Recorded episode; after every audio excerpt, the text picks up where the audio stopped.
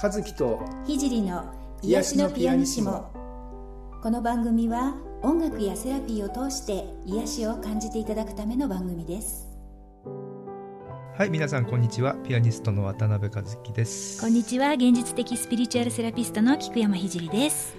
はい癒しのピアニシモ、えー、第58回目。はい。はい、始まりました。よろしくお願いします。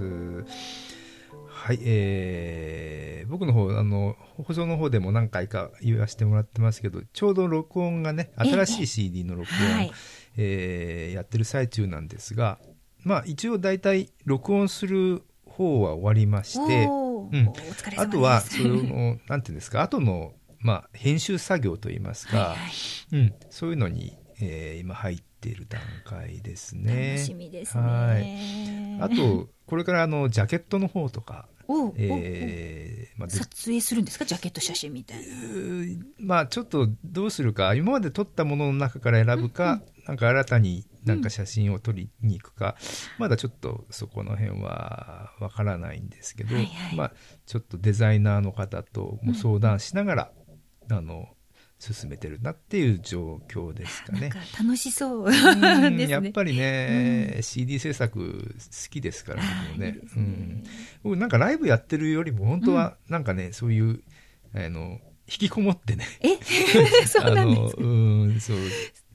やってるのすごい好きなんですよ。そうなんですか？なんか和樹さんって言うともうライブライブライブっていう印象が。あの、僕基本的にあの本当に人前に立つのはあんまり、あの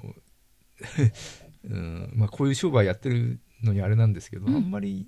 向いてないなと思っていて、昔から、そうなんですか、うん、なんかレコーディングとかあの人がいないところでなん。か、うん、あの暗くね、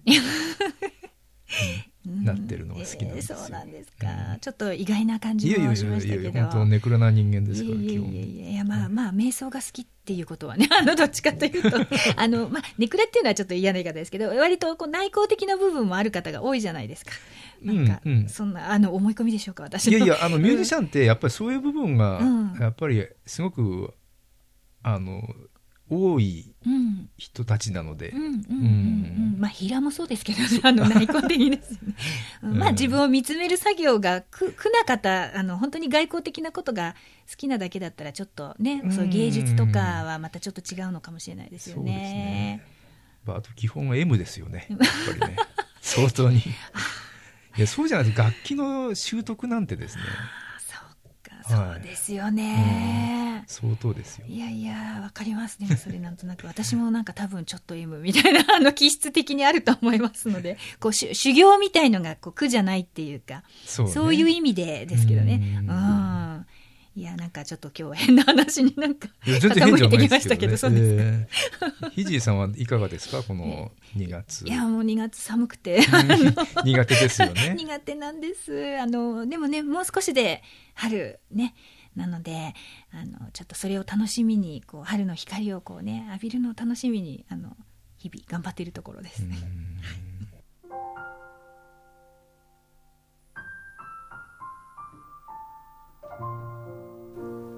えー、それでは今回もご相談のコーナーに行こうと思います。はい、えー、今回はですね非常にあの具体的な相談といいますか、ね、えーと、僕もね、非常に気になっているところなのでこれはね僕ひじりさんがどんなお話をしてくれるのか すごい気になっているんですけど楽しみです、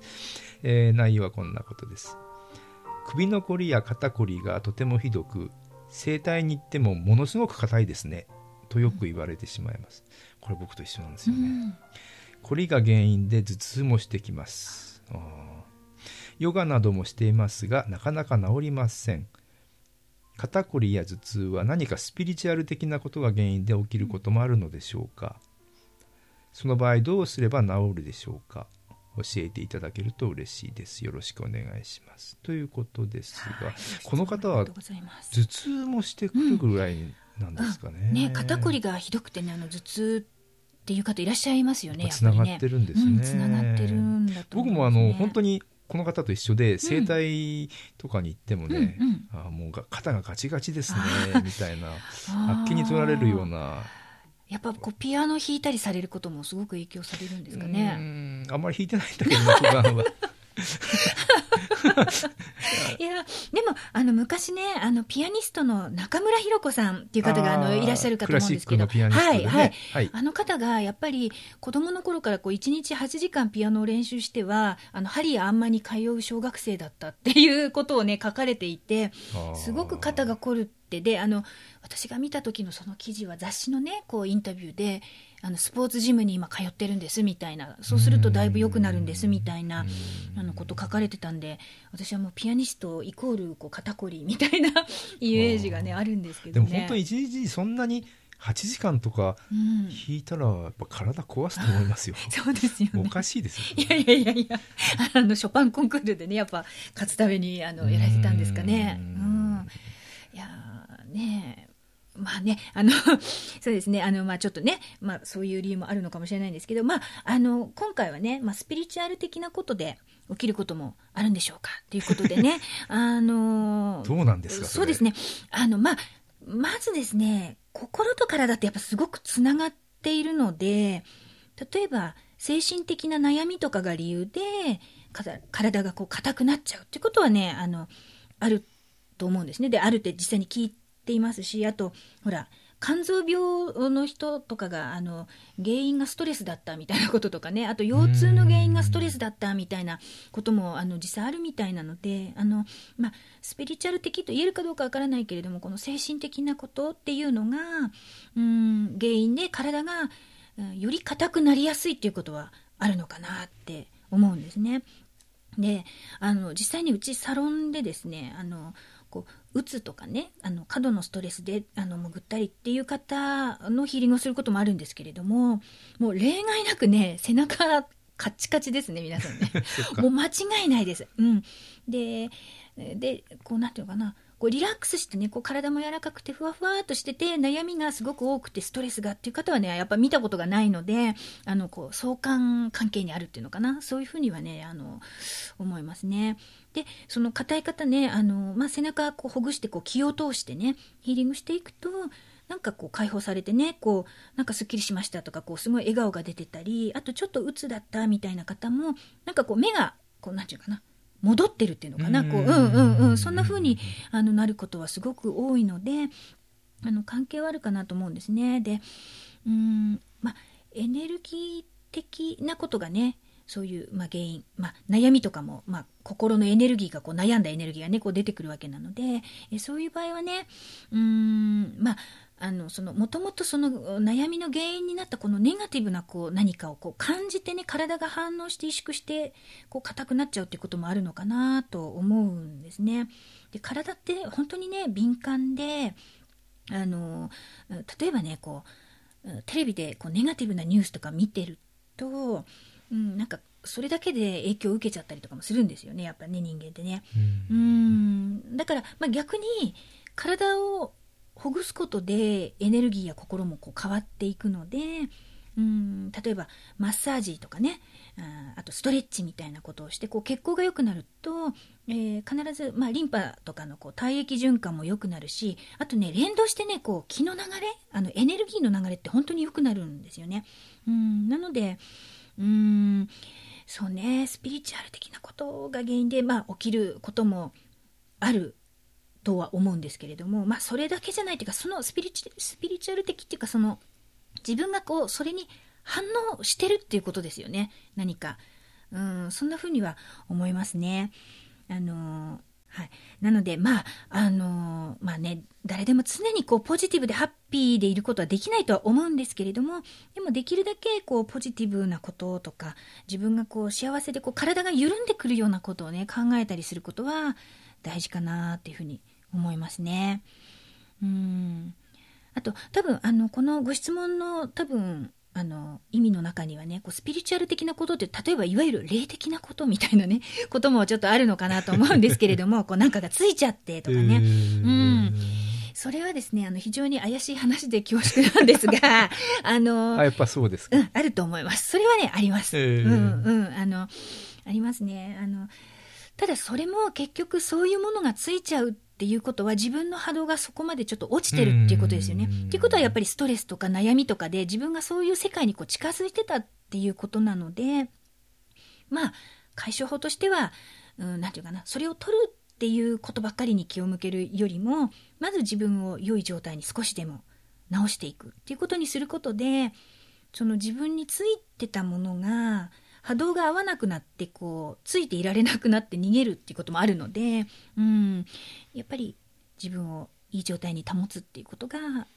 大事かなと思いますね。だから、あの、整体にね、行かれてるみたいなので、あの、それすごくいいことだと思うんですね。こう、ほぐしてもらう。ね、どんなに硬いと言われようがなんだろうが、あの、ともかくやっぱ、ほぐしてもらって、こう、血行を良くしてエネルギーの流れを良くするって、やっぱり、すごい大事なことなので、えー、ぜひね、あの、続けていただいて、ね、ヨガなどもしてるということなので、ヨガとかも続けて、えー、まあ、いただきたいんですけど、まあ、それだけじゃなくて、やっぱりこうあや、あまり悩まないような生活を送るように、うん、生活環境を整えるとか、うんまあ、お仕事とかだとね、あの辞めたりっていうのは、まあ、難しい場合もあるかもしれないけど、より自分がこうハッピーにいられるような環境とか状態に持っていくように、うん、していくことで改善されることはあるのかなっていうふうに思ったりします。はい。あの、お答えになってるでしょうか？はい。だからまあ自分なりにね、こう気分転換とかこう気持ちを切り替える方法を持っておくことはいいかもしれないですよね。なんかこう趣味とかね。あのー、ね。あの、和樹さんなんかはどうですか？なんかこう自分をこう気分転換するまあ、ピアノ演奏がそうなのかな？それとも、うんうん、それ以外でもあの、まあ、僕関連した話になるんですけど、うんあのー、1か月ぐらい前からあのゼロトレっていうね、うん、あのまあ、ヨヨガなんですけど、うん、あのそのなんていうんですかヨガのいくつかをこう取りこう美味しいところだけを集めたみたいなメソッドをやってるんですけれども、うん、あのやっぱり僕もすごくこのこの方と一緒でものすごく体硬くて、あのーまあ、頭痛はないんですけどね、あのまあ、非常に困ってたりもしてるんですけど、うん、であのここ、うん、何年か、まあ、ここ10年ぐらいかな。あの、うん、やっぱり演奏があのすごくこうエネルギー的に滞ってたっていう、うん、あのすごく自覚していて、うんうん、あのどうどうすればいいかなっていう悩んでたんですけど、うんうんうん、その要するにあの簡単に言うと以前弾けてたものが弾けなくなっているみたいな、えー、ことがもうここの10年ぐらいずっと続いていて、うん。えー、どうしたもんかなと思ってたんですけどそのゼロトレっていう、まあ、ヨガですね、うんうん、を瞑想の前にやる取り入れることで、うんうん、あのやっぱり、えー、それまでこう滞ってたものが少しずつこう流れ出してきたというかですね、あのそこあの音楽面でもあの少しずつこう戻っているような、うん、感じがしてるんですよね。なのでやっぱりこう、うん、なんですかね。長年の間にこう、えー、体がどうしてもこうなんて言うんですか？えー、なんて言うんだろうな。固まっちゃったそうですね。徐々に徐々にそういう方向になっていたのが、うん。あの少しずつ解消解消されてるんで、うんうんうん、何かそういうあのメソッドみたいなね、うんうんうん、あの探してやってみるのもいいかなと思いましたね。そうですね、はい、うん、やっぱね本当あの心と体ってつながってるのでね。でね。うんうん、なのであのそうね。まああのほら心体魂みたいにしてねこうスピリチュアルな観念概念っていうのかな。もう加えてこう、うん、全部が整うといいよみたいに、まあ、私も言ってるんですけれどもあのなんていうかな。でもこう肉体を持って生きてるとこう心と体の比重が非常に大きいというか、うん、なのであの心と体がこうダウンしてくるとそのいわゆる魂的なことっていうのももちろんダウンするし、うん、だからまあやっぱりね体整えるのは大事なのかなとあの今日のご質問を拝見しつつ、はいはい、うん、改めてねちょっと思ったりもしてみたんですけれどもね。はい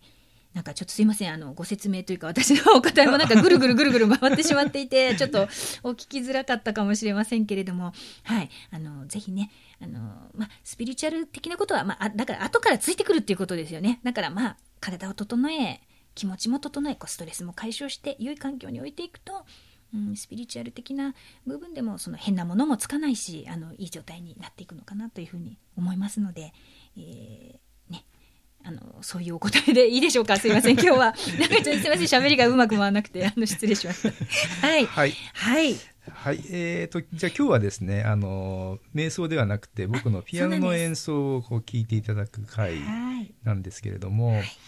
えー、今日は、あの、僕はいつもライブで必ず演奏するビーイングピースという曲をですね、あの、弾いてみたいんですが、あの、実は、あの、この曲って、あの、この番組の中ではちゃんと今まで弾いてなかったですね。あの一番最初の回にあの僕のまあ CD をご紹介でねかけたそうなんですね。でね。えー、うんうん、でその時聞いていただいているんですけど、うんうん、あのそのビーイングピースってその後どんどんあの成長していきまして、最近またあの妙な成長していまして、その最新バージョンというのを今日はあのここでちょっと聞いていただこうかなと思いまして用意してますので。楽しみです。はい、はい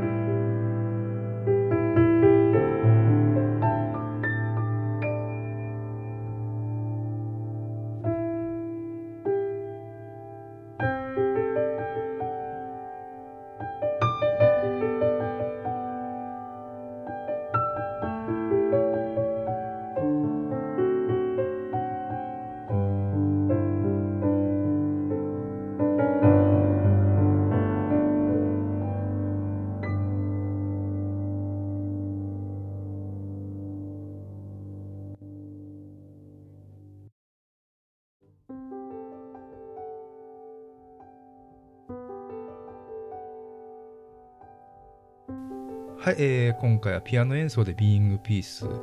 いていただきました。えー、まあ令和2年バージョンといいますか2020バージョンといいますかあのちょっとあの進化しつつある新しいビーイングピースを聞いていただいたわけですが、でいかがでした？はい。いやねあのいつもほら番組でちょっとねこう、うん、あの触りの部分っていうかあの聞くあれですけれども、はい、やっぱりちょっと生ピアノだと本当にあの波動が違うので。ですよね。なんかボワーンってこう全身に響かせながら、あのいつもながらの特等席で 今回は特にあの昨日このグランドピアノをね、調律したばっかりなので、はい、もう非常にいい状態で聴いていただけたかなと思います。はい、やっぱりあのそういった作った曲って結構アレンジというかこうし自然にそういうのってこう変わってくるものなんですか？それとも意図的にここをこう直そうみたいになったり、まあ、うん両方ですね。両方？あ。の今の場合は、うん、あの自然に曲の方がなんか一人歩きをして、どんどんあの作った人の手からもどんどん離れていっている感じ。なんか素敵ですねそれね、うん、うん、僕はそれにこう従ってついていくだけという感じですかね、いいですね、うん、素晴らしい。だからなんか自分でもうなんかその作った曲とか書いた曲とかっていう,、いう意識は全くないですね。うん、いやなんか深いですすごく。あの、うん、いやいいいいです。勉強勉強になります。うんいいですよね。ねだ自分のこうね作った時の思いとかも、まあ、きっとねあの終わりになる曲なんだと思うんですけどそれがこうなんか、もうなんかそういうのはとっくにもう手放してる感じで、はい、なんか本質にこうより近づいていくような感じで、はいがとうございました。今日もあの特等席でありがとうございます。きっと皆様もあのね今聞いてらっしゃる皆様もあの楽しみいただけたかなとなんかいずれあのこのこういう状態で演奏したものを、うん、あのソロピアノの CD で出し出してみたいなという気もしてるんです。あいいですね。えー、すごい、うん、いいいいあのやっぱりほらなんか録音きちんと録音したっていうよりもこのライブ感というかねそういうのいいですよねやっぱりね。あの生演奏の醍醐味ますのでね。楽しみに。楽しみにしています。私が一番楽しみにしてるかもしれない。はい、はい。